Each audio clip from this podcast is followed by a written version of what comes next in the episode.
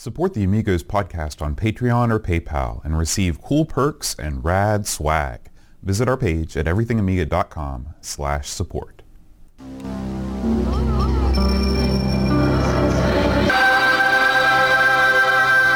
Amiga, the first personal computer that gives you a creative edge.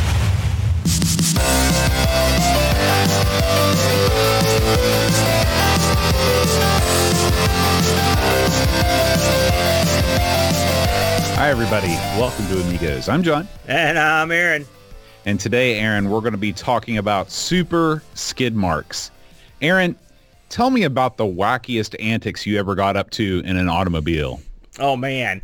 There's been some pretty wacky antics, Bode. I'm not going to lie. Uh, let's see. What are the stupidest things I've done in a, in a car? You know, remember when right when you get your license? And you're, you're king dong of the road. Mm-hmm. Yeah, you are. So you go out and get all your buddies. It's Everybody wants to be your the- friend. It's time to be the geek taxi, the, uh, the Mm-hmm. goof taxi. I did a lot of that back in the day. And I remember, I mean, I had had my license for more than, I don't know, a, a, a week. And I was getting on the interstate there at Milton, you know, and at the same time I was tooling around the radio with a car full of people. I forgot about one small detail to drive the car. And so I, I drove off the side of the on-ramp and almost hit the guardrail and spun the car around. Thankfully, there was nothing coming. And I thought to myself, this is why you should be paying attention in your car.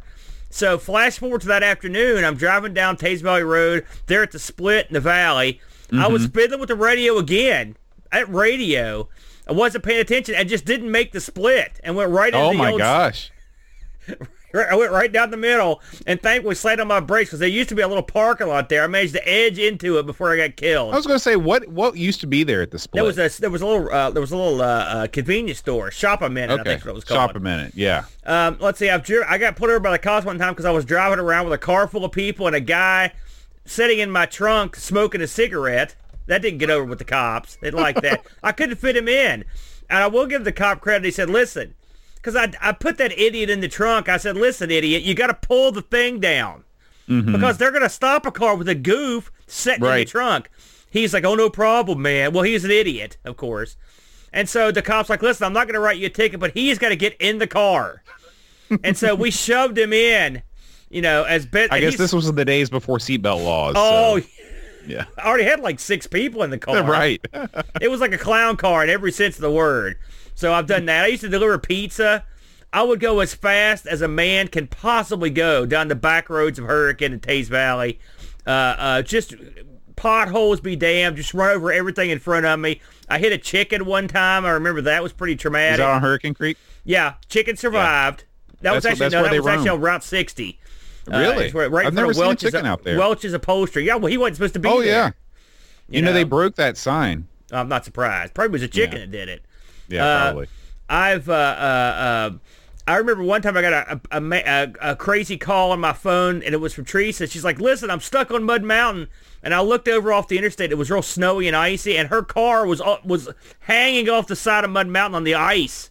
Oh, my god! She couldn't get out, so I had to I had to pull over there real quick, drive up the hill, get out, run up the ice, help her get out of the car while it was at a, an angle like that, and then get into the car and to drive it up the rest of the way. That was pretty creepy. I could have died.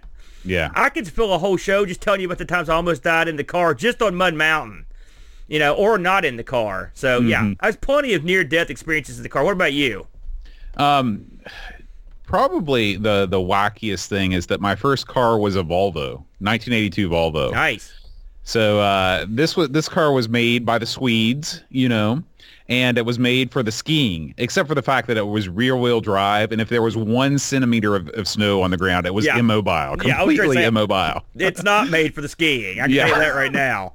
But I'll tell you, there's there is something weird about this car. Uh, if you uh, put the center armrest down in the back seat, there was a little flap like a doggy door, and it was made for skis. It was made for you to stick your skis into the trunk and up through the little doggy door in the in the above the center armrest, and you could you could put skis in there, No right? kidding. Yeah. Yeah. So one day, me and Hat Chad and Da Crabs MTG here in the chat, plus Uh-huh. a couple girls. You know how it is. After school, you load up all your friends and we're t- we're taking them home. I'm running the I'm running the bus route basically. Yeah. And we put, but unbeknownst to the ladies, we had Dan was up front with me. We had two girls in the back seat. And Uh-huh. That's a that's hat not a good. That was already you got that thing screwed up. That's true. We didn't really we didn't really know what was going on back then. Uh, we, then Hat Chad took his place in the trunk. Okay, because our ingenious plan was that Hat Chad was going to reach his hand through the ski hole and grab one of the girls. Through what and he hole did, now? and they screamed. It was glorious. It was like Thing on the Adams Yeah. Family just coming up. Yeah. You know, that would be a great car to do illicit illegal things in. If you've got Yeah. a little portal to the trunk, Mm-hmm. that would be. you know, you ever been? In, what's the junkiest car you've ever rode in, like down the highway? Oh my gosh, probably. Uh, man, there were maybe Brent's car that he drove in high school. You mean that the, his uh, uh, BMW? There was that white car. Oh, it, was, no. it was a white Yeah, car. It was that like a Fairlane or yeah, something yeah, like that. yeah, yeah, that was That's crap. probably. I mean, and it wasn't that junky. It was just old. you know, cars got as I was younger, you know, back in the day, I Mm-hmm. drove with some real duds. I drove in a car one time. It was one of those Volkswagen Rabbits. Remember those? Oh yeah. Mm-hmm. And the dude, you remember the uh, you remember the Dairy Mart there, in, right in the middle of Hurricane? It's right across Yeah. from the fire department. There's a Yeah. You can go up that little hill and hit the road right there that goes up the hill beside the Dairy Mart. But they built, they didn't want people doing this, so they built this huge, colossal speed bump of death. Mm-hmm. It was huge. It was like they this wide, like this tall. Yeah. My buddy drove his rabbit over there with a car full of people. He was jacked up on Rush at the time, so he didn't know what was going on. And I felt that thing go up under the floor. Like you could see the floor go like bow. Holy cow. And then a couple weeks later, I drove in his car, and he was missing part of his floor, so you could see the road underneath. You know, oh, like actually, you know what? I take it back. There was a there was a guy in band. His name was Don Mines, and he had a van. And we used to. We, we, I went to a drum corps show with him one time, and I remember being in the back of the van, trying to sleep in the van, and realizing there was a hole in the floor of the van right where I was. You can see that.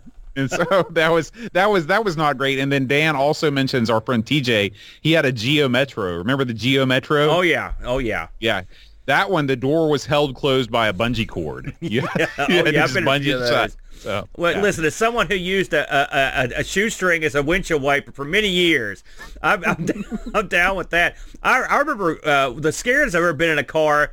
I was driving to see the Rocky Horror Picture Show for the first time in Charleston at the cinema with my buddy Jerry and this blonde chick I didn't know. She was cute. She was mm-hmm. dressed like Madonna, right, which was Yeah. also sexy at the time. Mm-hmm. And she was driving as fast as her car could go. I don't remember what kind of car this thing was, but I remember that it had no panel in the front. There was no speedometer, no gas, no nothing. She had no, I mean, I don't mean like the lights didn't work. I mean, it was mm-hmm. not there. And I asked the bees, I'm like, what the heck happened to this panel? Oh, a car wreck. Some, yeah, I don't know what the hell happened to it. But she didn't know how, she didn't know how much, she told me, she's like, yeah, I think I got enough gas. And I knew she was going like a hundred. I mean, it was unbelievably, and she couldn't drive for nothing either.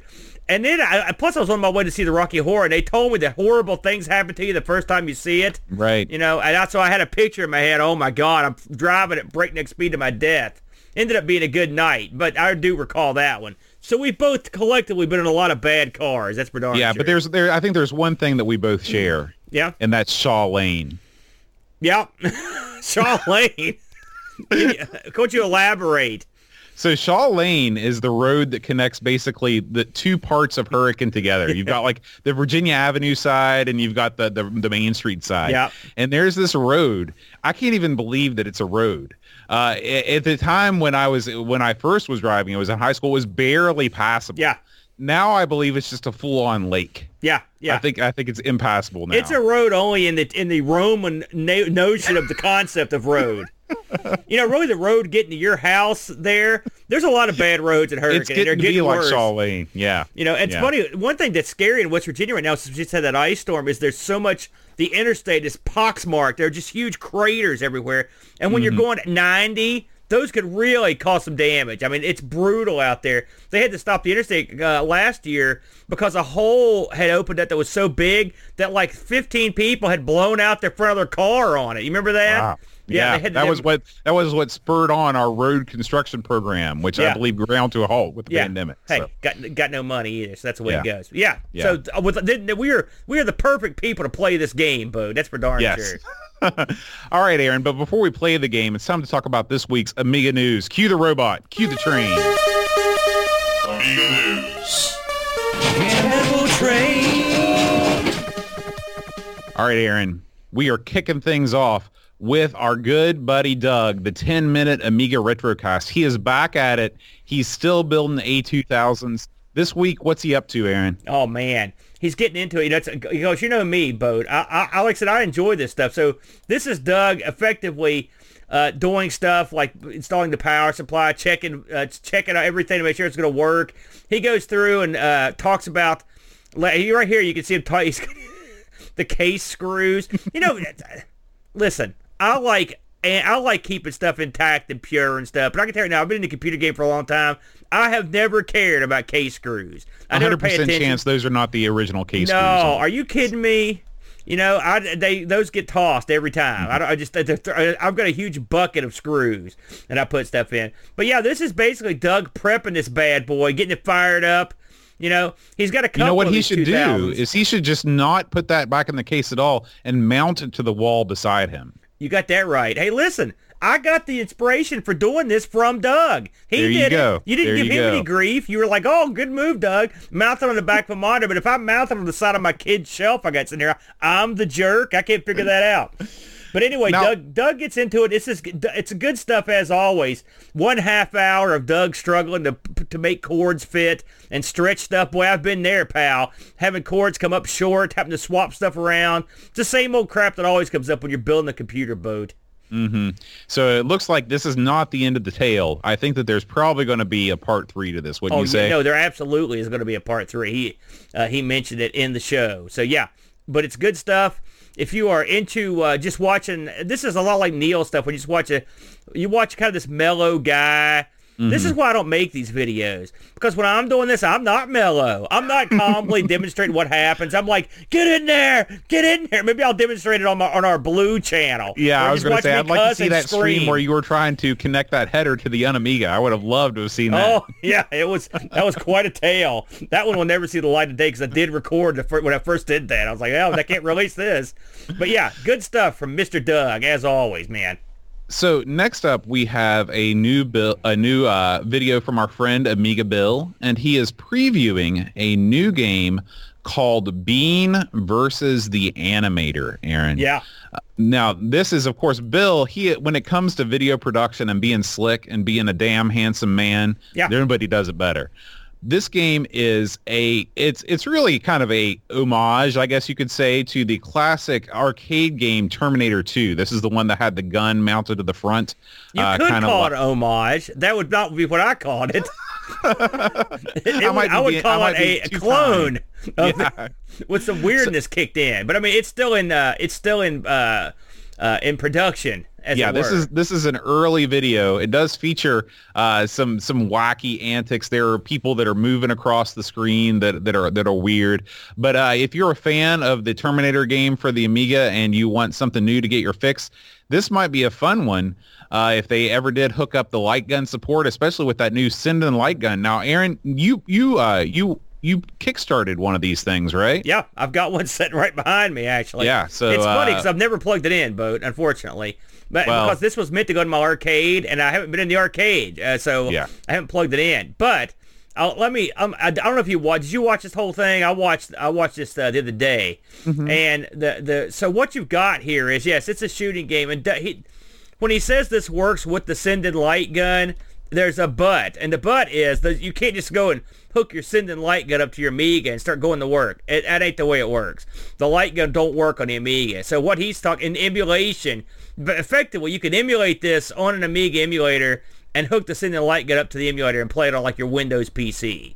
So just to clear the air there, because when I was first flipping through this, I, I left the room for a minute and I came back and he was talking about the Sinden light gun. I was like, holy crap! And, but no, you can't hook this up. Well, that makes sense because the Sinden is a USB powered device, isn't it? Well, so a lot of Amigas have USB ports, but it's also it's just it right now. I mean, hey, you never know. Never say never. But uh, it, right now, this is uh, just for uh, emulation. And Bill also told, said he had trouble getting this to work on his real Amiga, and so he ended up using uh, his uh, Pi Amiga on this. Uh, so that's something they're probably still working out the kinks. So it's probably an NTSC thing, I'd wager. Uh, So, but yeah, hey, this looks pretty good. I mean, you know, I, I uh, if you're into these sort of like mouse pointer games, Mm-hmm. uh, look at that, Killer Clown. That's a weird graphics jump from. this is a strange game. Clearly, this is gonna be a weird one. But yeah, it's it's new shooting game. I, I do like these sort of games, so I'll definitely give this one a whirl. Boat. Cool, cool. Next up, Aaron, this is a game that was first we were first made aware of on our Amigos High Score Discord challenge a couple months ago. This is a game called Smarty and the Nasty Gluttons. Yeah. Uh, I, I believe this comes to us from somewhere over in Scandinavia. I can't remember exactly where, um, but uh, this was a uh, a game that was very heavily played on our High Score Challenge, and actually, I think it's a pretty awesome game myself.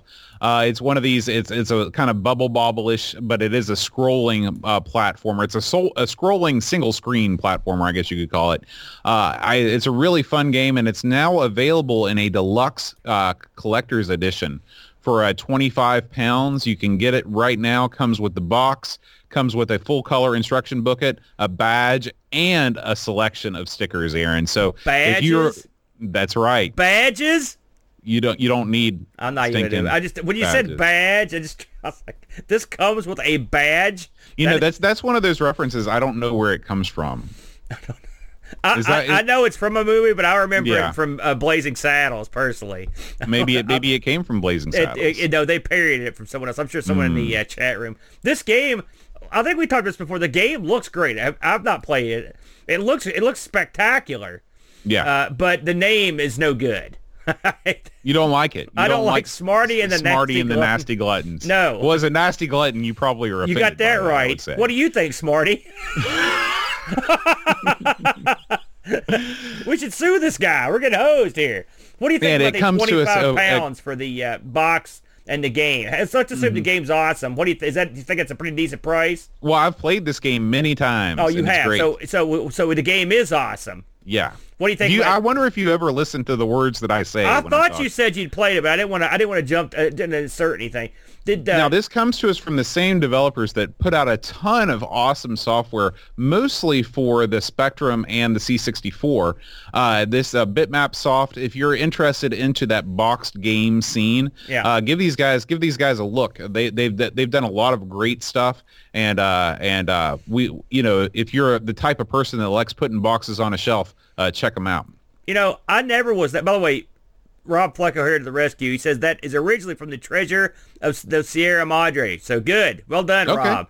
Thank Um, you, Rob. I was never one of these guys that likes to put crap on a shelf. But it's funny because as I've gotten older, suddenly I kind of like a few bits of crap on the shelf.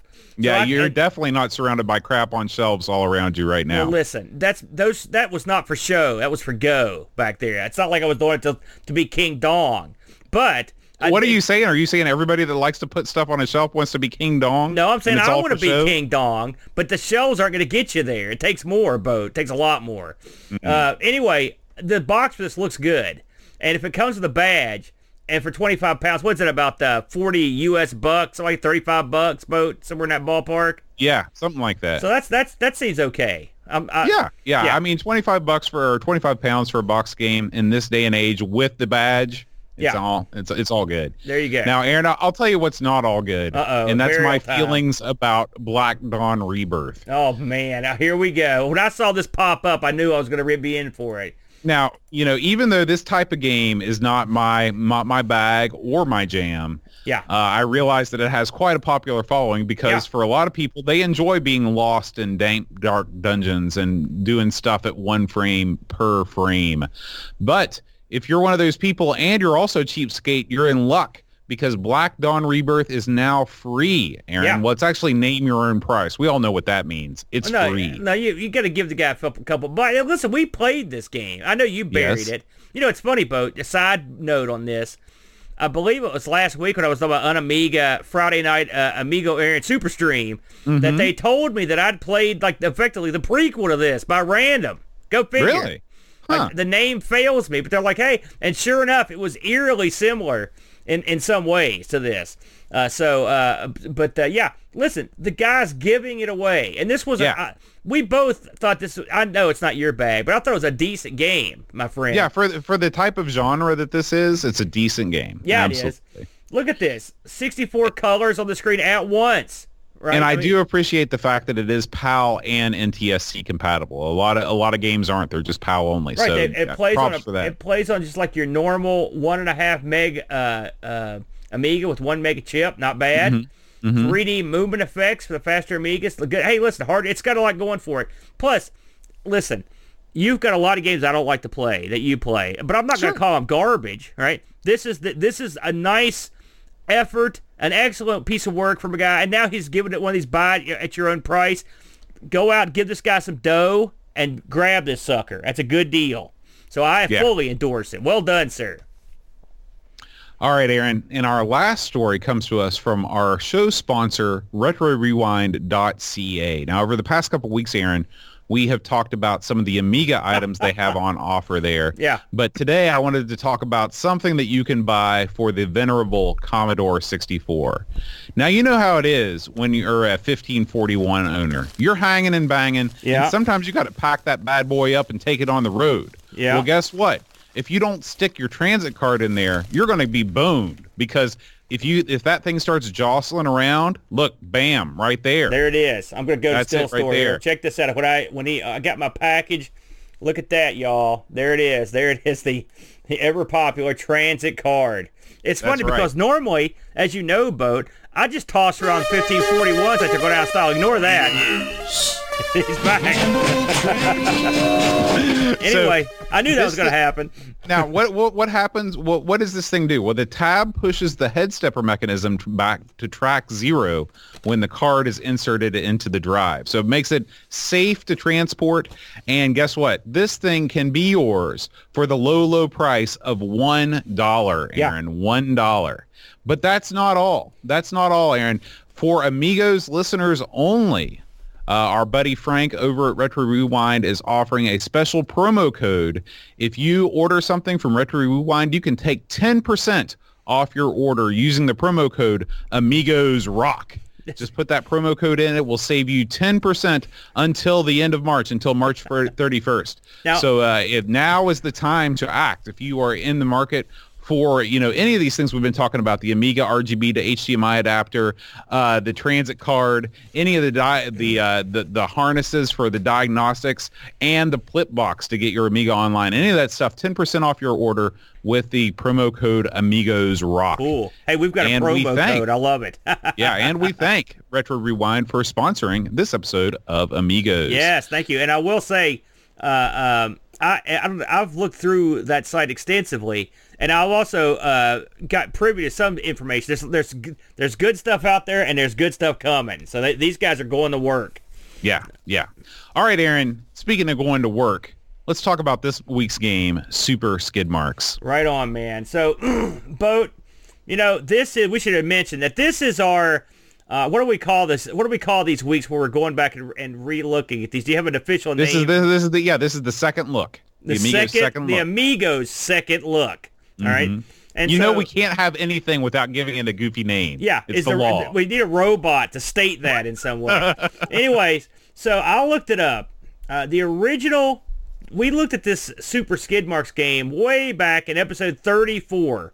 Do you want to? I guess we should probably since this is the just the first time we've done this. It is right This is this is the now. first Why time don't we've you done. why don't you explain what this is before I keep going? So we've been doing Amigos for a long time. And uh, the the first 50 or so episodes, I'd say the first 50 to say episode 278, we didn't know what we were doing. Now, Uh, it's only really been within the past week that we've gotten a handle on it. now, as you can tell for that last segment, I have fully control. so anyway, the first 50 episodes of Amigos, we did not have a uh, an audio or a video component to the show. What we would do is we would record the audio version of the podcast and then we would record us playing the game for a little bit and that would be the show. Yeah. So uh and a lot of times, you know, the show ha- was was still taking shape. I guess is a is a is a kind way to put it. Uh, so what we've decided to do is uh, put those 50 episodes up to the Amigos Game Selection Committee, and by vote, they will select every time this category comes around a, a game for us to take another look at. And the first one is Super Skid Marks. Now, you may be wondering who suggested Super Skid Marks for the first time. It was the yeah. one and only Chris. Yeah. Foltz. In fact, and he- this was uh, this, this is the was first week he'd been supporting us too. Amazing. Yeah, that's right. That's right. And so uh, we're bringing it back, Super Skid Mark. So this was originally Amigos episode 34 from way back in Yep. 2016. Aaron, in this video, if you're watching the video version of the podcast, you're seeing us play the game picture in picture. Aaron, you appear to be 15 to 45 years older in this video than you currently listen, are. I mean, I fell, I fell uh, into a trap back in those days. For whatever reason, I don't know what I was thinking, but but I was back in those days. I was dyeing my beard white. It's You weird. know, and so finally, I just finally said, listen, I'm going to let nature take its course. And thankfully, this lush, dark beard that you see before you is my natural hair color. But yeah, I don't know what I was doing back in those days. yeah, You know, what- I was drinking a lot of milk back then, too. And I think I have a little stain action on there. that's you know. right. That's right. Um, so yeah, Boat pretty much summed everything up. 34. The original runtime on this, I was talking about before the show, for the entirety of the show was 29 minutes. So we've got we've got much more long-winded uh, since those days, Boat. And I also want to mention that the very first video, episode we ever did that had video was episode 44. And it instantly goes off the rails. If you ever want to have a good laugh, I mean, this thing we weren't on we weren't on video for two minutes before we, we it's long pauses where we just stared at each other. It looks like we recorded on one of those Game Boy cameras. I mean, it's just the it is the dirt worst mode. So uh, listen, we still suck, but our tech has improved. Yes. So this was, in fact, voted upon to be looked at uh, by our good friends over there. And uh, I think they chose an interesting uh, one to look at. I was actually looking forward to going back and, and looking at this one. So uh, this was released in 1995, uh, Boatster. This thing came on uh, on seven discs. I couldn't believe that. Uh, you could actually have. I've got four players here, but you could actually cajole and do stuff here to actually get just get a ton of players. I think you could have a total. I think you could have you could have two on the keyboard, two joysticks. I think you could have up to eight players if you had the, the right rig, as I recall, uh, wh- uh, which we'll get into that. Um, this was developed by Acid. All right? uh, Acid's an interesting company, boat. Uh, we didn't touch on this much in the, in the first uh, look. So Acid's an outfit that was founded in 90, and it was headquartered in Auckland, New Zealand, of all hmm. places. So here's the wacky bit of this. So this game is well known for being made, I think they said it was 95% made in Blitz Basic. Okay? Right. In in fact, I, I can't remember if it's on this game or the original skid marks, but they actually feature that on the title screen. It uh, says this game was programmed in Blitz Oh. it's in Basic. the it's in the manual of this one, that's for sure. So Blitz Basic was also published by Acid. So and uh, and here's the neat thing is the guys at Acid were right beside another outfit that was like basically uh, uh, it's another outfit called uh, Vision Software, and so these guys were all like working on Blitz Basic, and working on this stuff. But the funny thing is, I this I didn't know. so Acid Software, I just assumed they were a game outfit, right? According to the, according to their write up, they're what they mostly did was they in they made stuff that was involved in, involved like paint and coatings. huh. Interesting. Yeah, and they did. So this paint- was like a side business to their as far as I could tell, this was some sort of side business. Uh, and they also specialized in in broadcast in the broadcast like sports statistics.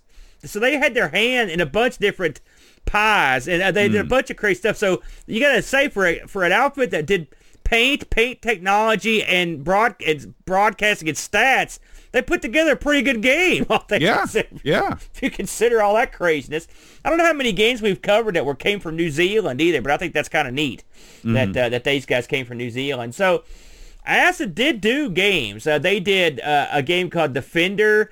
There's a game called Guardian. I keep hearing a lot about it. Uh, Xeron, and about, and then they did a ton of skid marks. I want, it's something else I want to talk about.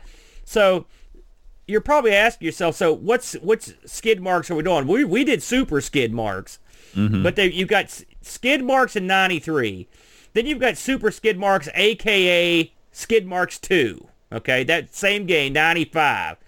Now listen to this. Here's some other stuff they released: super silly skid marks, super skid marks plus. Then uh, released a bunch of data discs, an enhanced CD-ROM, super skid marks. And this one's particularly intriguing. Super Skid, this is listed on here. Super Skid Marks Farmyard Edition. Yeah. I did see that. I did now, I that. didn't get to play that, but that's that's on my list.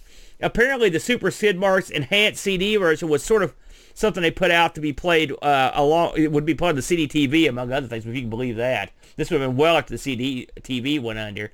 So let's talk about the people behind this that worked at Acid. The artist or the uh, the uh, the fellow that coded it uh, was named uh, Andrew Blackburn. His buddy was Simon Armstrong. These are two of the guys that just basically like basically ran Acid, and they Yeah, worked. and- yeah, go ahead. I, I do want to, because I'm sure that we'll be corrected on this if I don't say it. That, that Super Skidmark CD, that was for the CD32, not the CD-TV. Well, from what I read, that the CDTV they w- could ru- that was the one it could run. That's what I. Okay. That's why I mentioned that. okay. Which uh, that's a, that surprises me. Yeah, because I read some people. Uh, I did a lot of forum lurking to get some information on this, and that's something Hmm. Okay. that came up over and over. Um, the uh, uh, anyway, those guys basically worked on Super Sid Bar series. You had the rest of these guys, they're graphic guys. A lot of these guys worked on Gloom. If you remember Gloom boat. The Uh, and- FPS, right? yeah. Uh, and uh, uh, one guy had also worked on Roadkill, uh, Seek and Destroy. Uh, they released this. This game got released for the ECS, OCS, and AGA, and that's something you'll see. Even the first Skidmarks had sort of an AGA disc for, for like the enhanced colors. Uh, and this also got one port, and that was to the uh, Mega Drive. And I believe I could be wrong here, but I think that's a European port. I don't know if that got did. Do you, did you read where that got released in the states or not? I don't think it did. I don't think it did either, but it's, it's hard Yeah. to say. Uh, so, what do you do in this game? Well, uh, part of me just wants to scream at, the, at what do you do because the first thing you do is look at the menu for this and wonder what they were smoking.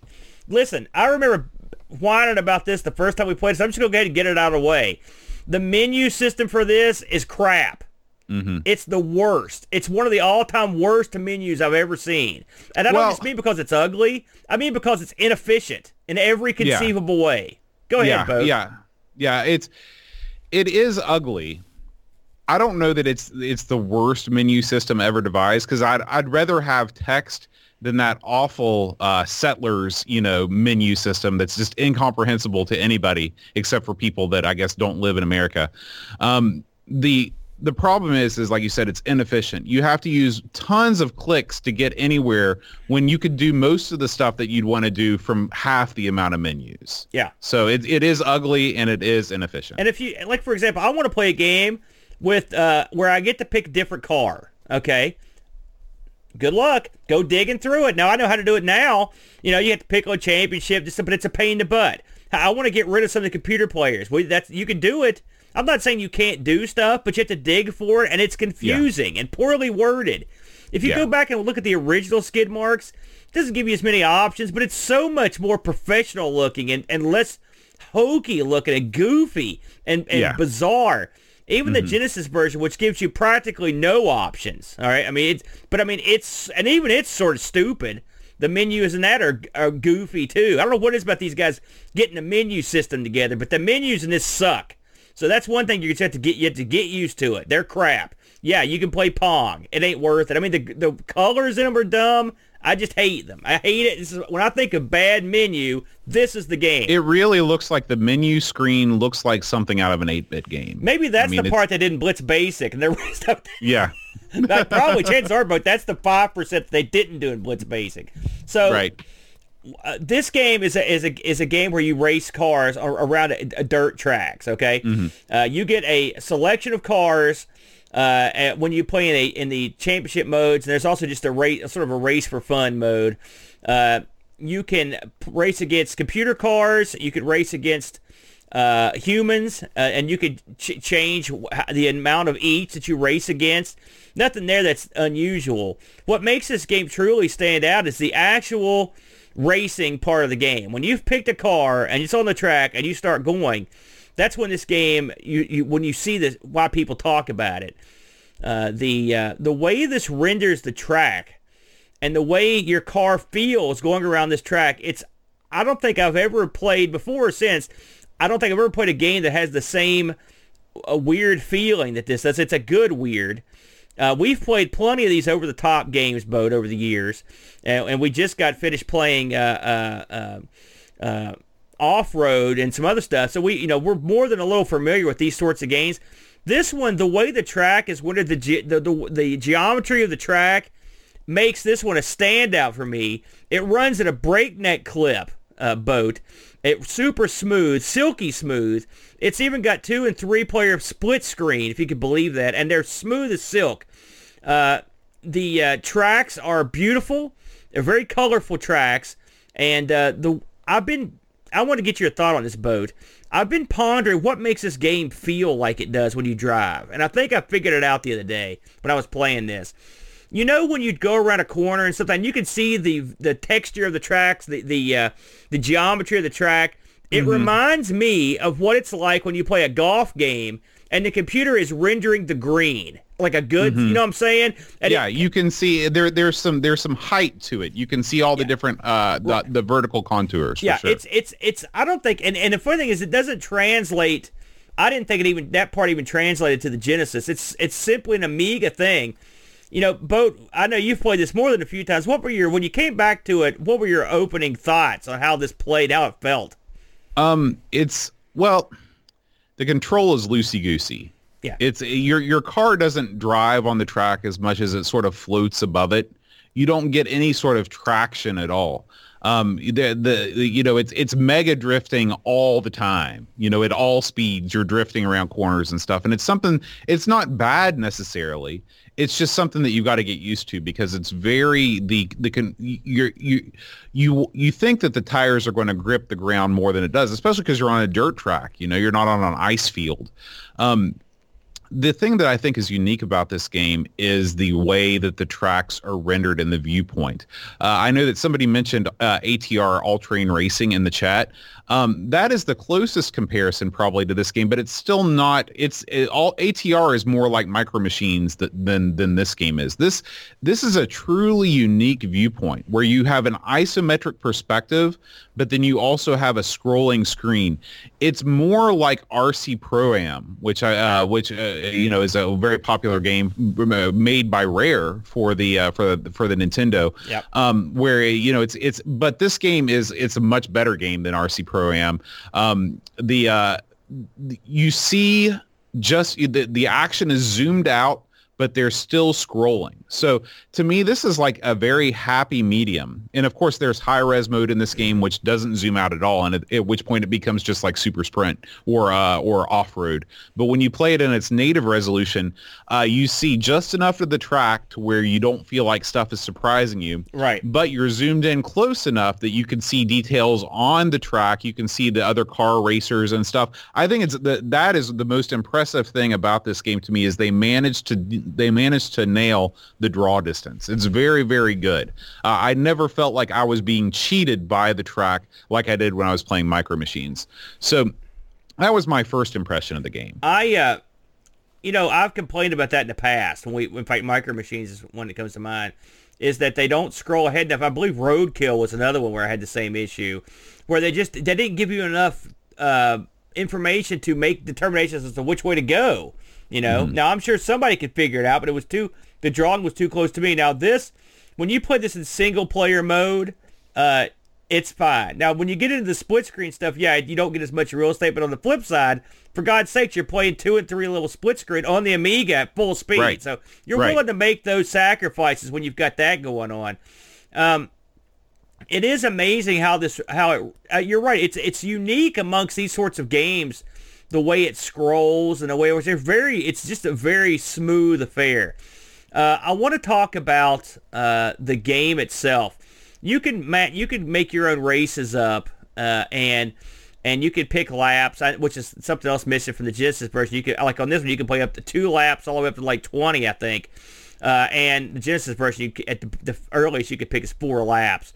Uh, these tracks are they go from just like a figure eight to like super duper convoluted, like difficult tracks Yeah. that you'll go to. But you can pick all the tracks. Plus, you know, if you've got the track packs uh, or the or CD version where it'll it'll load extra tracks. Uh, I believe you can even make your own tracks. The uh, uh, which I haven't tried any of that stuff. I believe you can even make your own car. I think the tools are. Oh yeah. I, I yeah, I think somebody on the Discord was talking about Yeah. that using using something uh, maybe DPaint or something to render the cars. Yeah. pretty impressive. They mentioned in the book that if you're good at it, to contact them. They won't, they won't hire you, which I thought was funny. Um, once you've, if you just want to play a casual uh, set of races, you can do that. and that's okay. But if you want to play the circuit, you've got to you've got to you. It, it's just like a normal race circuit. Uh, you get points depending on your how you place, and you get so many retries before you're out. That's uh, pretty simple stuff.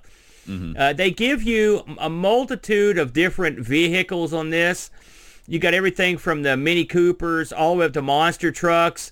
Uh, you can ru- you can drive cows, which is strange. Uh, you can drive Porsches. There's a F1 caravans, yeah, F- campers. F1 cars. You can attach caravans to any of these uh, uh, cars you want. I, did you did you try the caravan mode at all? no, I didn't. I I, I, did. did. I did see it play. Did, did did it control any differently? It was it's a it's a little goofier. You know, I I'm a, I know you hate it, but a test drive uh, Eve of Destruction on the Xbox, you, where you can have those caravan races. I, I I like that actually. It makes it more fun. But one of the things that's fun in that verse is you can you can whack people with the caravan, knock them off and stuff. You can whack people with the caravan in this, but I, I didn't see them falling off anywhere. But it, it, and- and the caravans all say acid on them, which I thought was cute, like on the roof of them. But you can attach the caravans. That caravans will cut down the amount of people that can play too. Now you, the amount of cars you can have on the track. But you can if you want to. But like I said, they've got Porsches, they've got Cooper, Mini Coopers, they've got trucks, they've got F1 racers. Uh, they've got uh, like muscle cars, you know, a bunch of different cars. They do handle differently and at different speeds. You know, sometimes you feel like you're in pretty good control. You're not going real fast. Uh, sometimes you feel like you can't, get- like you're controlling a rocket ship on ice because it's so quick. So you, the the different cars do make a difference. Do you think so? Because I tried a bunch of different cars and they all seem to handle exactly the same Well, for me. to me, the speed was the biggest difference. The uh, the like the F1 goes a lot faster than say the I guess. I, I guess the problem is is when you're you know when you pick a car, all the cars turn into that car. And so you know, and, and and so the the speed is sort of irrelevant because everybody's going at the same speed. Yeah, that is, that is odd. Uh, that that part of it. The, uh, the and if you mentioned, I want to mention this too before I forget it. You mentioned the high res mode. Um, Mm-hmm. How often did you find yourself going to that? Uh, I I played a good bit of it. I mean, I went back and forth. I never used it. I didn't like it. Uh, I- Really? I, no, I, I didn't like because it made things too small. I didn't like. I liked. I like it more zoomed in. I believe it or not. Mm-hmm. Yeah. Well, Uh, like I, I said, the, the, looks- the default view. Yeah, the default view is a cooler look. Um, but sometimes it's nice to play it in the high res mode just for a change of pace and get to, to see all the track at once. Right, right. Um, I've got to ask you how how did you fare at this? And by that I mean how difficult did you find the computer to to beat in this game? The computer is very difficult Yeah. in this game. Um, you know, I managed to do okay on the early tracks that weren't as difficult. Uh, I, I managed to win a couple races, but once things started to get beyond the normal figure eight, uh, you know, the computer was just so good and you couldn't make any mistakes. You knew you had to take every single one of those turns perfectly or you'd immediately go to last place. And there's no rubber banding in this game. Once you're in last place, it's over. I mean, Yeah. there's there's no coming back from it. So This is a game now. Me and you, as you can see here, if you're watching the video versus this, back in the day, we played a lot of this uh, on the Mm-hmm. uh, split screen, and I enjoy it a lot. It's just a much better game to play with your buddy or buddies. yeah, no this question. is one of those rare games that allows. a- I mean, it's funny to me as we look at this god awful menu that that you could put together something that's ugly, and and but add so many cool features to a beautiful game. This game not only does it have two or three split screen, you know, multiplayer action. You can hook multiple Amigas to each other to play this. You can play this over LAN. You can also uh, there, they they have the instructions on here to how to how to build a uh, I guess a serial port joystick adapter, and so you can and this thing supports it. So you could add extra joysticks to that and have uh, players using that to play on, on here. So you've got a lot of options. It even has an option to have multiple players on the same screen, you know, Right. which is nice instead of having to split. So I mean, you've got every sort of option. This game, it seems to me that they built this from the ground up to be played in, like at your house, basically There- with your there's no question. There's no question, and I'll tell you why. Okay, what year did this game come out? 95, right? Okay. The second I'm going to ask you a series of questions. Okay, please. One, does this game contain any sort of career mode? It does not. Can you save any of your statistics in this game, win, loss records, etc.? No. Is there a time trial mode? No. Okay. Are there any, are there any road hazards that impact play? No. Are There's, you? there's are you also sensi- no upgrades to your car, no Right. weapons. There's no uh, uh, engine modifications. Uh, there's none of that stuff. this is this is my personal theory on this game. This this is basically this game was developed as a you know a small project by one of the guys that works on Blitz Basic in part as an advertisement for what could be done in Blitz Basic and a really really fun multiplayer game. In that way, it's a lot more similar to a public domain game than a, than most commercially released games. Okay, I'll buy that. Uh, but they sure sold a lot of these. uh, they also, if you read the the, uh, the manual, I looked. I actually played the first one and the second one just to see what the flavor was like, and uh, they often mention uh, how much they don't like piracy. The whole manual is tongue in cheek. You know, and they, but that's something that's a reoccurring theme with this. So they uh, they must have been trying to turn over some sort of cash on it. Plus, they did have that console release. Oh yeah, I'm in this. I'm sure this game sold a billion copies It was very popular. yeah, because I mean it is a good racing game as long as you're not used to playing other racing games released in the same time period. Like if you're into single player racing at all, if you're into any of the sort of you know things that extend the life beyond just sitting beside your buddy and playing against him, Yeah. you're going to be disappointed. But if you want a good if you want a good multiplayer experience with a variety of tracks and a bunch of goofy car models that all perform more or less the same way, this is fine. Well, I thought that I, th- I wrote I thought that I thought you I could tell a pretty big difference between the cars. I could not. I played a bunch of different models, and aside, like you said, there are speed differences, but I didn't really notice the way that the cars handled to be much different. I mean, obviously, it's going to be easier to corner when you're driving a slower car because you're moving at a slower rate of speed. Yeah. Um, it's funny we talked about off road earlier, which is a game I think we I think we're safe to con- to uh, compare the two, and it, off road does allow you. Uh, there's more. There's more variance of what you can do in off road. Like the like think of this game if you'd had that turbo uh, situation. Think of this game if you'd had Mm-hmm. They could have. you know you know, it, it's a recurring refrain eh, on this show. If they'd only done this, this, and this, this could have been an all-time classic. I mean, if they would have put cash to pick up on the tracks, put a little shop in between, you know, just just borrowed things from games that were already successful, Yeah. and allowed you to save your game over the course of a career, so you could save all those upgrades. Because I mean, this is again, it's 1995, it's not 1989. They should have done that. Then this game, I mean, it could have been something that you could have been playing your whole life. it's I, I wonder I wonder if those were things that they just didn't do or they couldn't do or they I don't know. Because originally Super Skid Marks was this was planned on being basically an upgrade for the original Skid Marks, and then they packed so much stuff into the new version they just released a whole new version. But this started out life just as a as an upgrade. Uh, Well, yeah, but I mean, th- those would have been things that they could have added in Well, as an upgrade. One, one, what, what, what I think may have happened is that they had planned this as an upgrade. Then at the last minute, they decided to release it as a uh, as a standalone product. And since it was never purposely made to be a standalone product, they didn't feel inclined to include a bunch of additional stuff that wasn't in the You're, 1st you're- one. you're absolutely right. And since this game sold a bunch of copies, Yeah. you know, they probably weren't that inclined to improve upon it. I mean, why why try and make something better that's already selling well from a Now, business I- perspective? And I will say, I've not played. Uh, I've not played Super Skidmark Enhanced CD-ROM or Super Skid Mark's Farm Yard Edition, and they could have. I suppose it's possible that they could have added stuff to those, but I would be in 100% that- guarantee they did. Yeah, I'd say you're probably right. But I mean, still, what they've got here. How many times we had? It's funny. This conversation we keep having in the past couple months about these games that just missed the mark. Like the bones of a of a great game are here. Uh, now, I will say, I'm not. Aside from the fact that yeah, I didn't have any of the stuff we mentioned. The, I found this game incredibly difficult, Boat. Yeah. Now, the, the AI is too hard. It's The too AI hard. is tough, and this game has a weird um, feature. It's it's sometimes it's good, but often it's bad.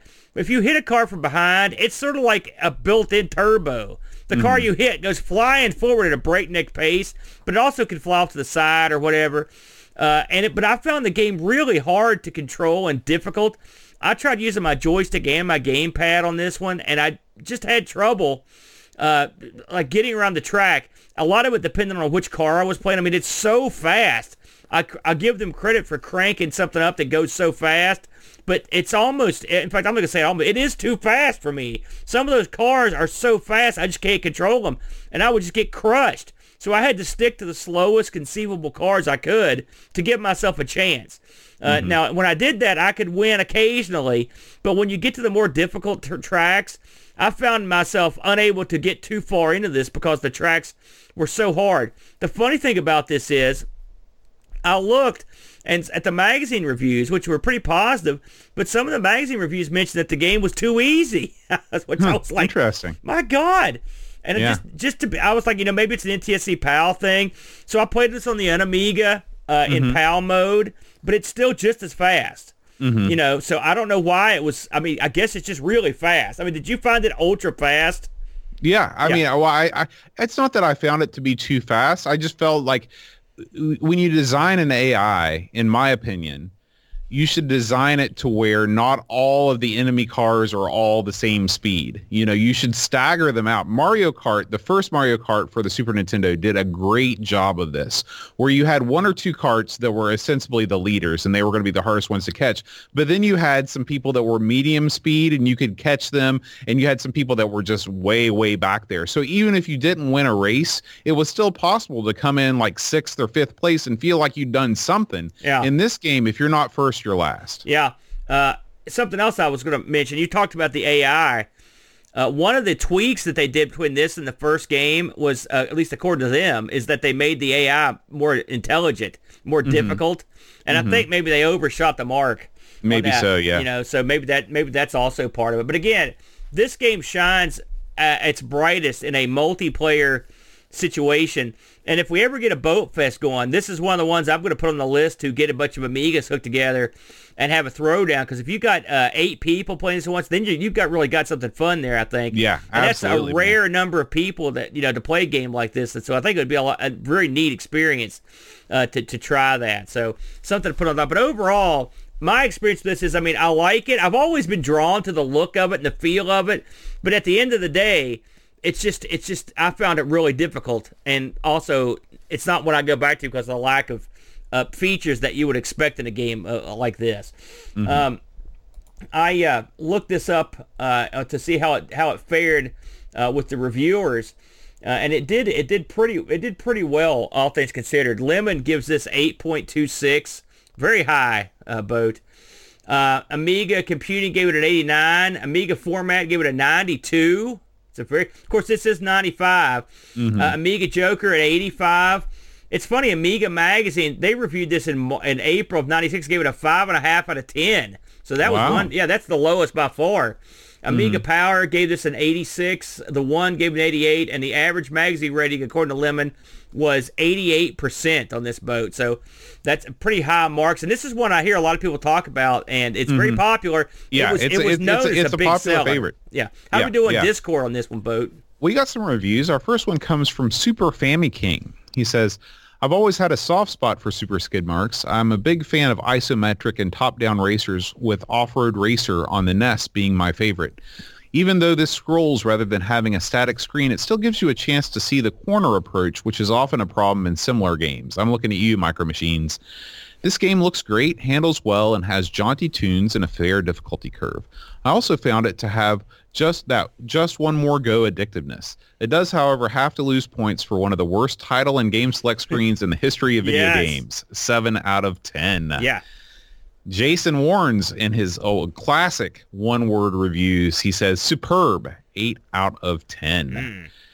Chris Folds writes, I am a sucker for top-down and isometric racing games, and for me, this is one of the finest examples in the 16-bit era. In fact, it was me bribing Boat back in the day that got the game covered. Yeah, that was back in the day where we were easily bribed, unlike we, now where we're just we're more difficultly me? bribed. Uh, great graphics and sound effects are combined with tight controls and fun gameplay from beginning to end. There are, however, a few things that prevent this from being a masterpiece. One, no career or championship mode taking you through all the cars and tracks in sequence. Two, cars are not upgradable. And three, the worst user interface ever made, which I noticed they fixed on the console ports. Well, 8.5 out of 10. A lot of the same complaints that we had. Yeah. Graham W. Vebke, the legend, he writes, this game is loved by many, but it feels a bit unfinished still, even though it's an improvement on the first game in the series visually. Maybe it's just the interface that gives that impression for me. The gameplay is good, but it somehow feels slower than the original. I guess that was an attempt to make it more playable, but I prefer the original.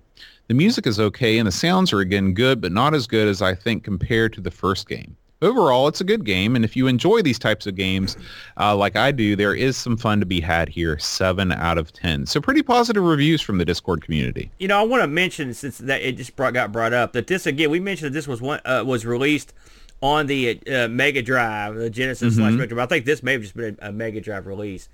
Um, and I played this, and I know you did too. Uh, so let me hear. What did you think of the Genesis slash Mega Drive version of this thing, Boat? The game is rendered differently. It it's is. hard for me it's to sort describe. Of dithered or something. Yeah, I, yeah. Uh, yeah, it, it, it's I I can't maybe dithered is the right word for it, but it it has a different look to it. It's less jaggy, but I don't like the look as much. That's yeah. me. I like the Amiga Yeah. version. You can also the Amiga version coming. looks it looks more high tech. It looks almost more like the the, the models are more 3D ish. Yeah. Uh, versus this more looks more like animated sprites. But again, I have no idea what's going on under the hood here. Um, there are a few things that the Mega Drive version does that there, there are little touches like the flags wave in Yeah. the Mega Drive version. The Uh, infield the- looks better. The yeah, the infield look looks better. The, Yeah. the the people are moving around on the infield. yeah. Um, control wise, I found it to be pretty similar. I didn't find that they dumbed down the difficulty at all in Yeah. the uh, in the Genesis ver- or the Mega Drive version. Um, and the uh, the, uh, the the the select screen looks a ton better. I mean, this looks like a console game. They put work into the other aspects of the game outside of the game proper. Um, so I, it's it's clear that they they had high hopes for this, uh, but uh, I'm not sure how well it sold coming out pretty late in the life of the Mega Drive, combined with the fact that it, it did only get a European release. So um, yeah, it- but it is interesting that it did get a console release for sure. This is, I believe, reading somewhere um, that this might have been even the last Amiga developed game released on a console. So, you know, a game that, that had its roots in the Amiga that was later got a console release. So pretty interesting if that's true. I agree with most of what you said. I don't agree with the men. I mean, yeah, the menus look better than the Amiga version, but that's, I mean, who are we kidding? The menus here still stink. Well, that's all They're- I'm saying. They they're look better. They're, the the way you pick your car and stuff. I mean, it's real goofy. And Mm-hmm. you can't back out of stuff. I mean, it's just it was a disaster. So Mm-hmm. the menu system. That's I mean, code. I think Codemasters did the did this version. Yeah, and they are they dropped the ball big time. Again, I don't know how much they cared when they Yeah. did it. The infield looks better. The graphics are more colorful. There are less cars in this. There are, of course, you can't add tracks and whatnot. Uh, there's less cars and less tracks. Uh, and I didn't get the same, uh, uh, what, what can I say, tactile pleasure from going around curves and loops, or going around curves and there's banks and stuff. They don't feel the same. This feels a little more off-roady. I mean, it still feels like Super Skid Marks, but when you play the Amiga version, you go over to the uh, Mega Drive. It I, I didn't like it as much. Uh, I thought it was easier. I will say that, uh, but not much, but a little bit, a touch easier. Uh, but I, you know, if I'm going to play one, it's not going to be the Mega Drive one. It's just funny because the Mega Drive one sort of kind of looks better, but sort of kind of doesn't. But Yeah, as far it- as I'm it- concerned, it- I want the track to be like I like it, and really the rest of it, I'm. I, I, it's okay that they made it better, but the other one's it's not funny bad. because I didn't notice your comments about the track until you mentioned it. Yeah. But you're absolutely right. Like you can see the track elevation so much better in the Amiga version. It's Yeah. so much clearer. Um, and I, I guess it's just down to the limitations of the of the Mega Drive, or maybe just the the not caring of the people that were doing the Well- port. But that is a huge thing in the Amiga's favor. I think thing. they did it. I think they think it's better. I mean, and, I'm, Hmm. and maybe it is to a certain. I like I say it looks. It does it look more natural than the Amiga? Yes. If you look at the Amiga when it renders a curve, I mean, you can see the jag in this and stuff. Right. But you can you're riding over. It's very strange. I like the less. I like the less artistic, more raw-boned feeling of going over those little bumps because you can feel them. Your car moves on them. Where that dithered Mega Drive feel, it's just it's too smooth, and I can't see. I, it's hard to explain. Playing both, you'll understand what I'm talking about when you uh, get around to it. Uh, lastly, Boatster, uh, I did look this up on the eBay, uh, my friend. Um, if you're in Greece, you're in business. I saw one going for uh, completed in box 13 bucks, but really you can get these pretty much everywhere. Something I thought was goofy boat, and maybe I don't know if in chat room would know what, because I, I saw a guy selling a Super Skid Marks CD, and it had a black and white cover. Okay. And I thought, look at this sucker. He must have photocopied it. Well, then I looked, and they've all got a black and white cover. I was like, why is this black and white? Why would you mm-hmm. put a black and white cover in these CDs? Who would do Listen, that? it, you know the the cost cutting of the later Amiga period Is that what we're knew no bounds. yeah, because I mean, think about it. Who were they selling these guys? This game came out in 1995. Commodore was bankrupt. It was the end of the line, Listen, man. Boat, the new Monkees didn't have black and white covers in their CDs. you know what I'm saying? I mean, the low, the, the, the lowest end bands get color uh, color CD cover. I mean, this is the this is I don't know what was going on here, but yeah, I saw a ton of these black and white covers. Anyway, if you want one of these CDs with the black and white cover, 24 bucks or 18 bucks. There were plenty of, the, of these things floating around in the UK. Uh, I saw them going for varying degrees of price, so you you can be able to pick one up pretty easy if you're over there. Over here in the states, you're not getting jack squat. That's the way it goes, my friend. But that you know, I'm glad we went back and looked at this because we we spent about five minutes on it on the first show, I think. uh, and there's it does it definitely is a it's a game. This is this is a lot like I'm telling you, we just keep getting these games where I really want to like the game, but there are just some things about it that make me not want to play it. Well, you, know, know? the problem is, is that we've played so many games and we've played so many great games that we know exactly what needs to happen. And it, that you know, you've got to think about you know, the people that we're playing. You know, the people that were developing Super Skid Marks, they might not have had the luxury to play the breadth of games that we've been able to play over the, you know, the 30 years since this game was released. So I cut them a little bit of slack, but part of the show is just talking about, you know, what could have put this game over the edge. So I understand the fact that hindsight's 2020 and we have an advantage, but it doesn't stop me from saying, boy, it would have been great if they would have done this, this, and this. Hey, one more thing I wanted to mention uh, before we go. We are talking about when we're talking about Blitz Basic. Just to go back to that for a minute. I, I got a list here of games for the Amiga that were made with Blitz Basic commercial. Was Sword games. of Sodan one of them? No. How dare you? Sword of Sodan is a, is a, a monument to man's genius. Straight Anyway. machine language, bare uh, metal. A couple of the games released. Now, this is according to this list here, and you know how these lists are as you pull them from the mm. from God knows where. Uh, amongst the games, and we've re- we've reviewed several of these, was the original Worms and Worms Director's Cut was were made. The, if you'll recall, the original Worms was like a, a, a thing a guy made to and then tried to sell, you know, back in the day. And so I read some people talking about how much of it was made with Blitz Basic, uh, Blitz Basic on the uh, final release, but apparently quite a bit because it was mentioned in the uh, on the CD or somewhere. So uh, you know, it's some they thanked Blitz Basic. So you could say that Worms and Worms' director's cut were had some Blitz Basic in them. A couple other ones that caught my eye here, along the lines of what we played, were Skid Marks, of course, and roadkill. If you'll recall, we played roadkill. Yeah. Uh, and so that and another uh, like top-down racing game. So I thought that was kind of neat. Uh, and a bunch more that I've never heard of here, but it, there, there were there were probably I think it says 21 games that they've got listed.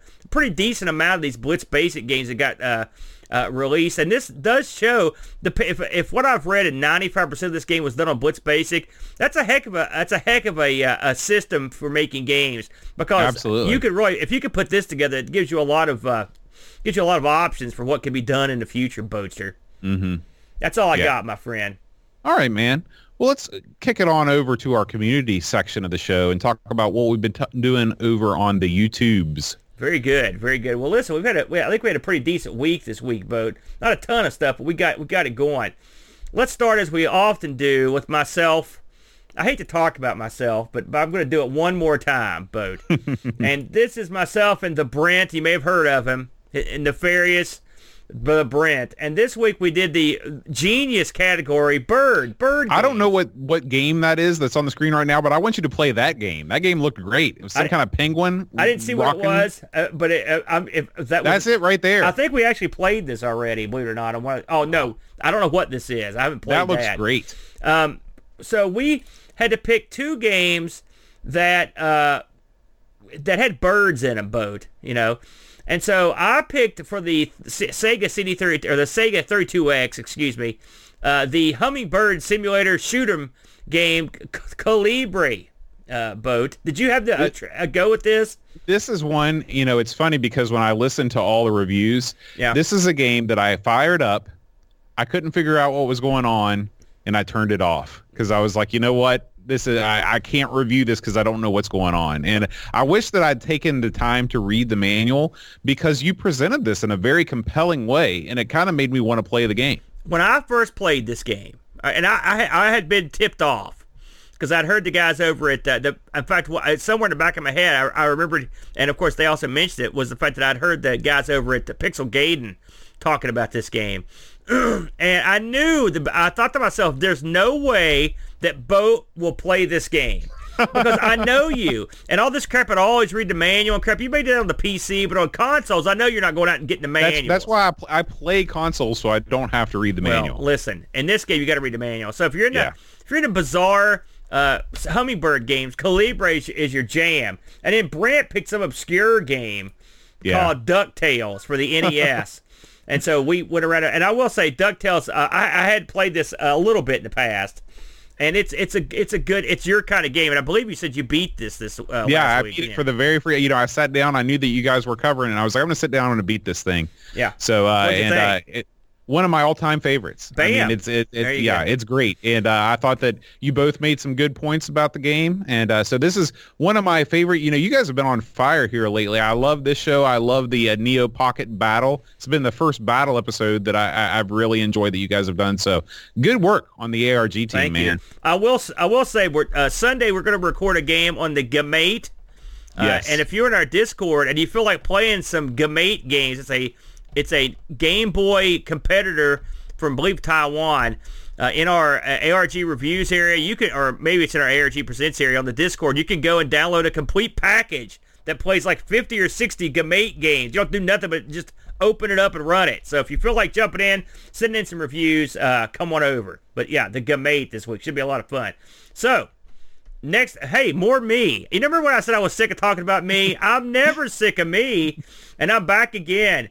Uh, last Friday, uh, it was crazy, crazy Amiga game night, and we played all kinds of crazy stuff, man. I mean, and, and some of it was good, some of it was bad, and some of it was really bad.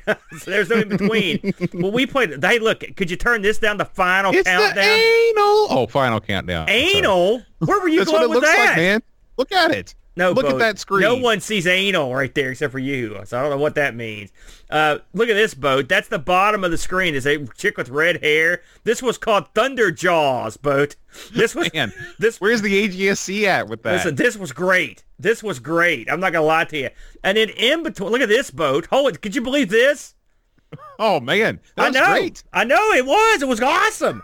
You know, so there's if you want to see some real uh, obscure Amiga stuff, and then as a as a uh, tribute to my buddy Flack, I took a brief intermission to show off some old Dungeons and Dragons modules. I don't remember Man, what got it started. You're wasting it. You should make those separate videos. People love that stuff. Hey, listen.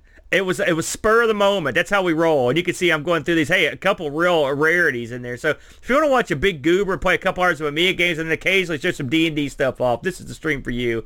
Check us out. We, and I should mention I'll be back tonight with some more crazy Friday night stream action. So let's move on. Now here I was I was up for this one too. Speaking of speaking of the devil, he shall appear. It's our old pal Jack Flack, Rob Flack O'Hara, and he's back with a wacky. It's not that wacky. It's a puzzly game for the C64. Yeah. Uh, and this game is called uh, Grid Picks. Have you? Are you familiar with this one, Boat? So this is this is based on a very popular genre of games that is probably most famous on the Nintendo consoles. Really? Uh, the, yeah, this is this is based on a game called Picross.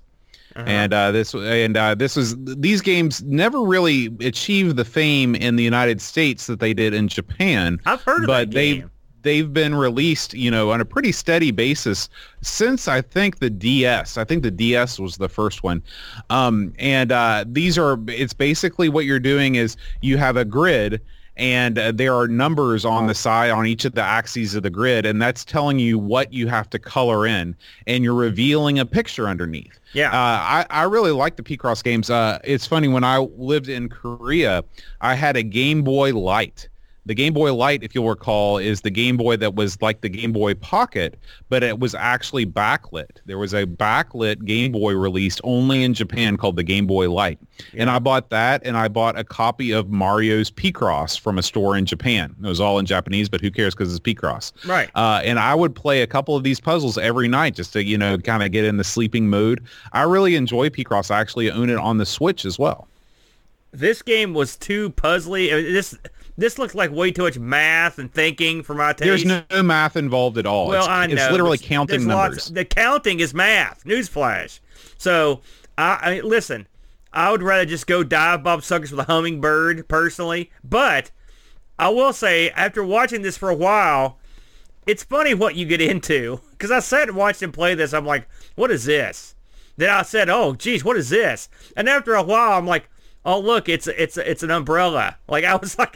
Yeah, if that doesn't thrill you, you're not going to like Picross. No, no, no, no. No, I mean, that was very the- low res, eight bit pictures. That was the thrilling part. I was like, wait a minute, I do see this picture. I started seeing these things. I'm like, oh my god, I'm getting it.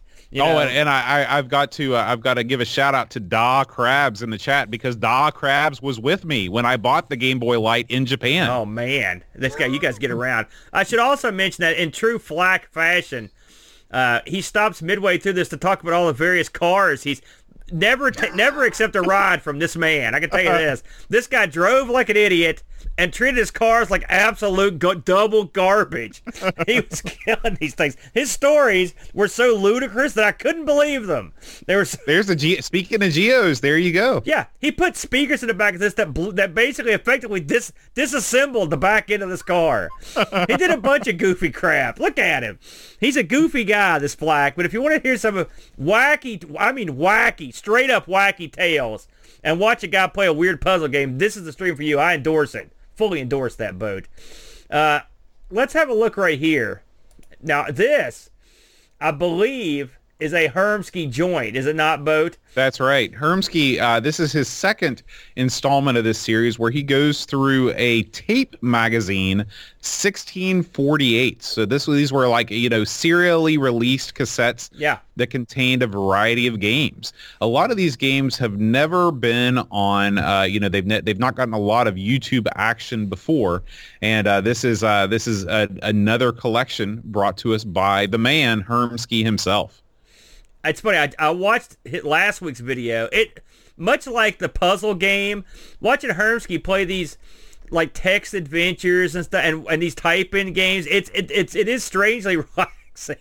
I hate to say it, and, and it's enjoys. And you also you, I like the fact that uh, you're you get a flavor for what was going on back in that time. It's fun, you know. And you're right, Hermsky's doing he's going out and doing something totally different, uh, and I like it, man. I like what he's got going, uh, and he knows his stuff too. It's fun to watch. This makes me want to get to your. Uh, this makes me really want to get the. Uh, the uh, Spectrum Next. In fact, I was I watched his last video and started. That's when I started asking around on how to get the Amiga it, Spectrum Next stuff working. If you saw it, in Oh, Discord, boy, here we go again. Exactly after. Well, I can't help myself, boat.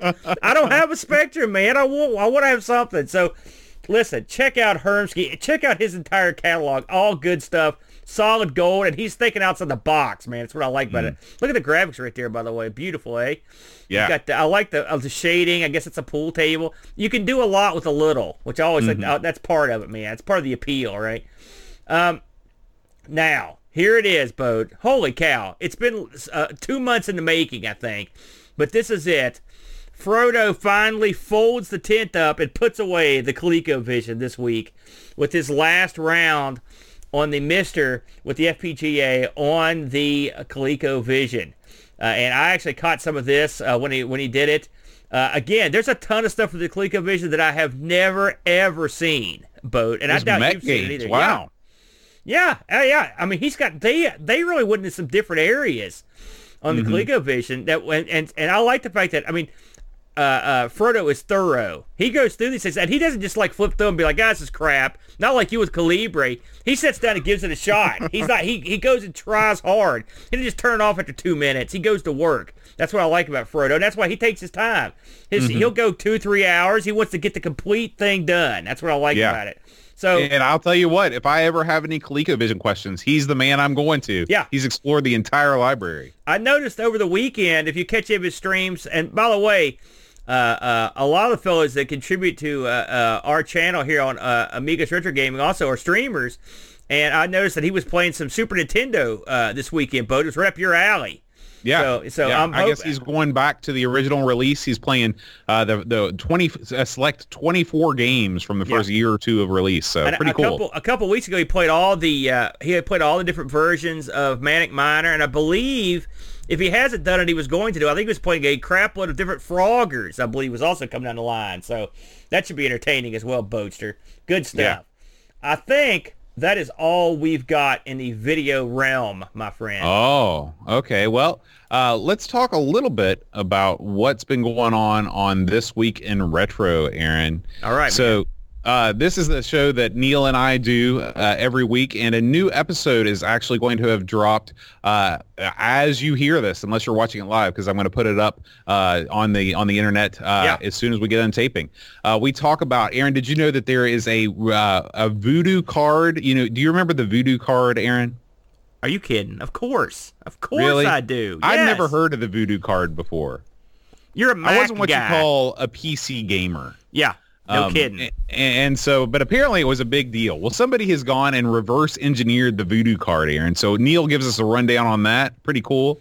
Wow, uh, are we talk sell about, those?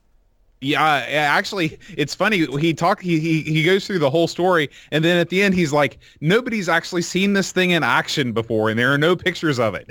so it could be some uh, guy on the internet just posted, hey, I reverse engineered the voodoo card. And everybody believed him because it was awesome. Let me say this, and I get I haven't, I haven't you haven't posted this week in retro, so I haven't seen it yet. But the market for a a cheap voodoo card is there because I see people all the time. They're reveling. It's like woohoo! I've got a 2021 sound card.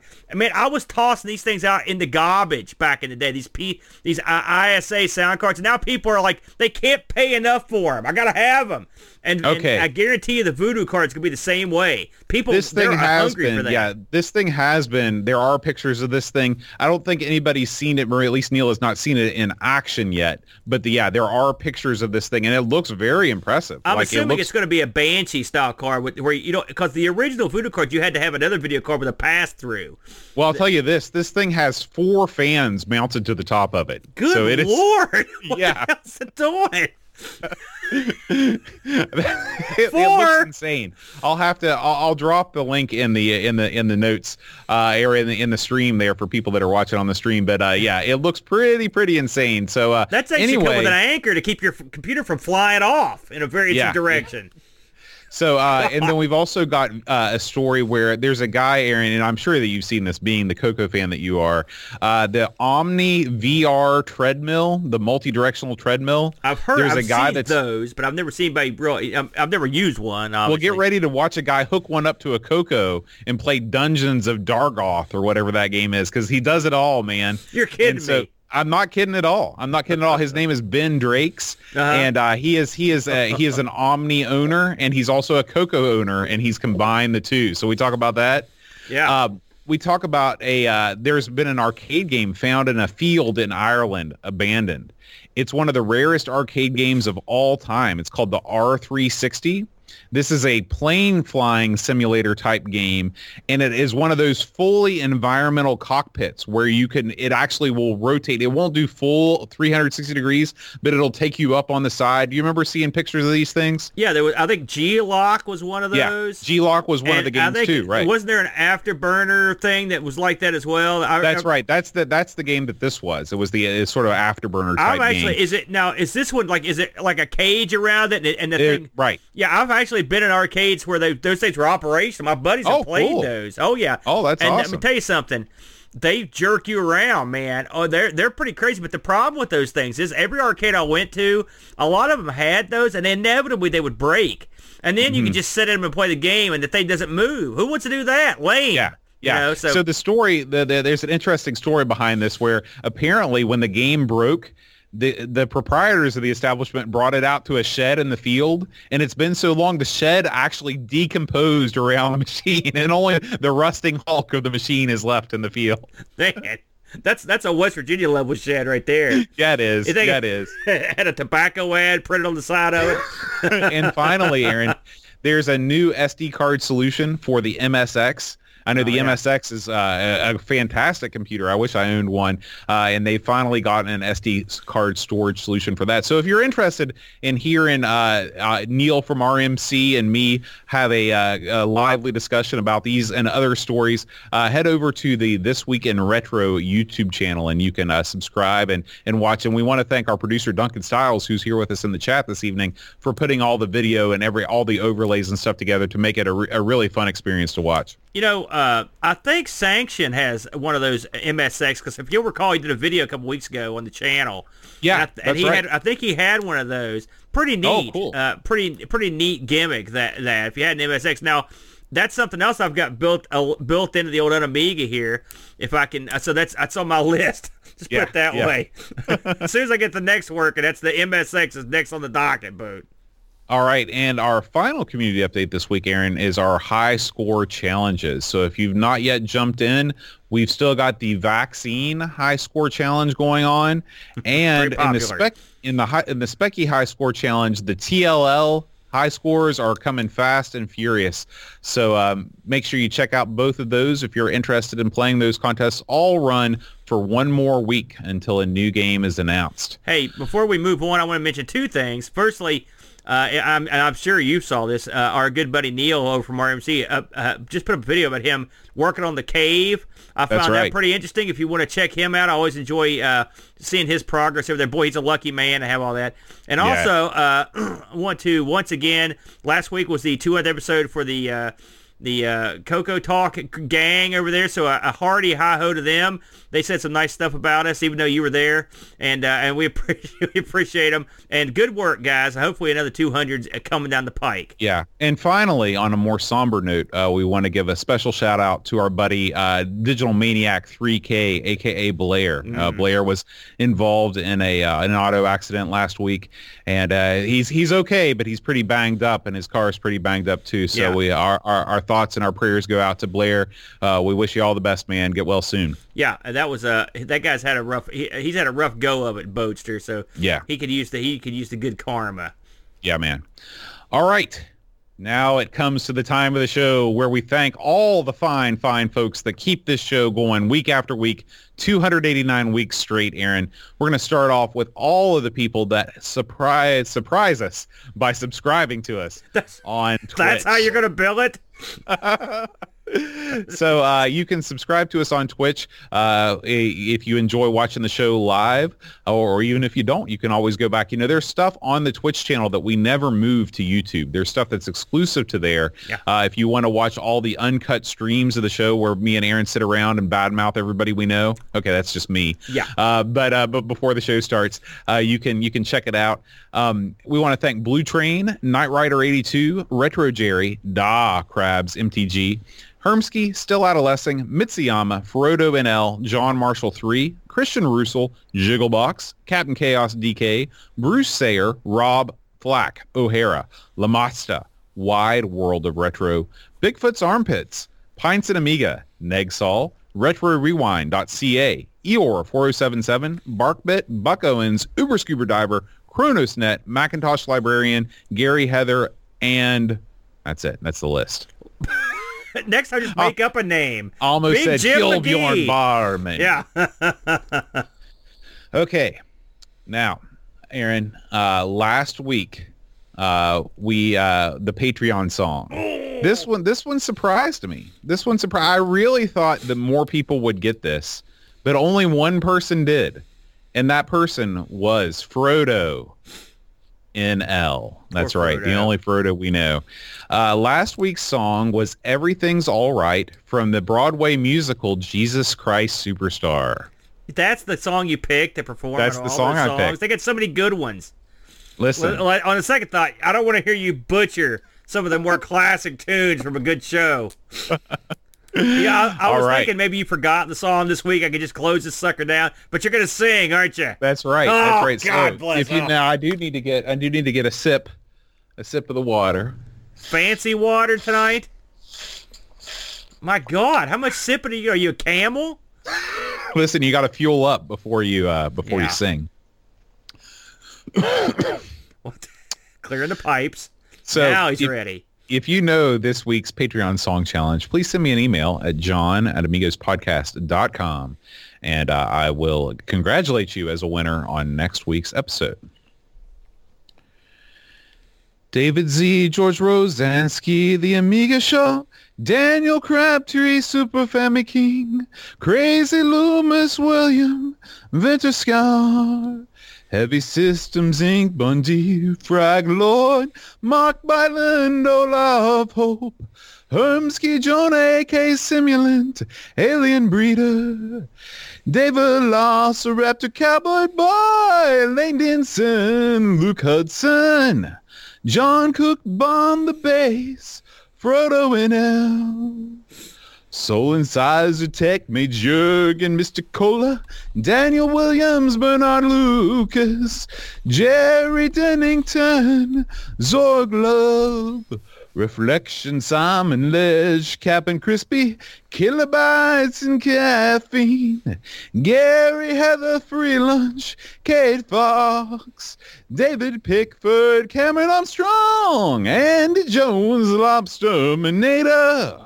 10 Minute Amiga Retrocast, Bernard Quinn, RMC Tim, Drew Simon, Rose, Joseph Harrison, Kyle Letter, Rob O'Hara, Matthew Larimore, Andy Craig, Seanzo, Bobby Rolenberg, Andrew Monks, Joe the Zombie, Leaf Galata, Lick Bob, Jake O'Day, Lebanon, John Marshall, Matthew Perron, Ricky DeRosa, Crippy the Dead Boy, Figure City Z, The Slow Norris, Steppentor, God Mortensen, Edmund Helen, Bando 75, Christopher Hassel, Ravi Abbott, Chris Foles, Lawrence, Jura Graham, Bebke, Adam Badley, O'Brien's Retro and Vintage, Gary Hucker, Paul Bossman,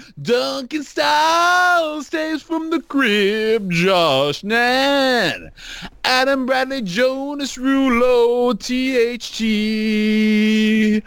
Eric Nelson, Kim Tommy Hombridge Daniel Bingston, Brutal Barracuda, Darren calls Jason Wands, Pixels at Dawn, and Kill Kjorn Marmon.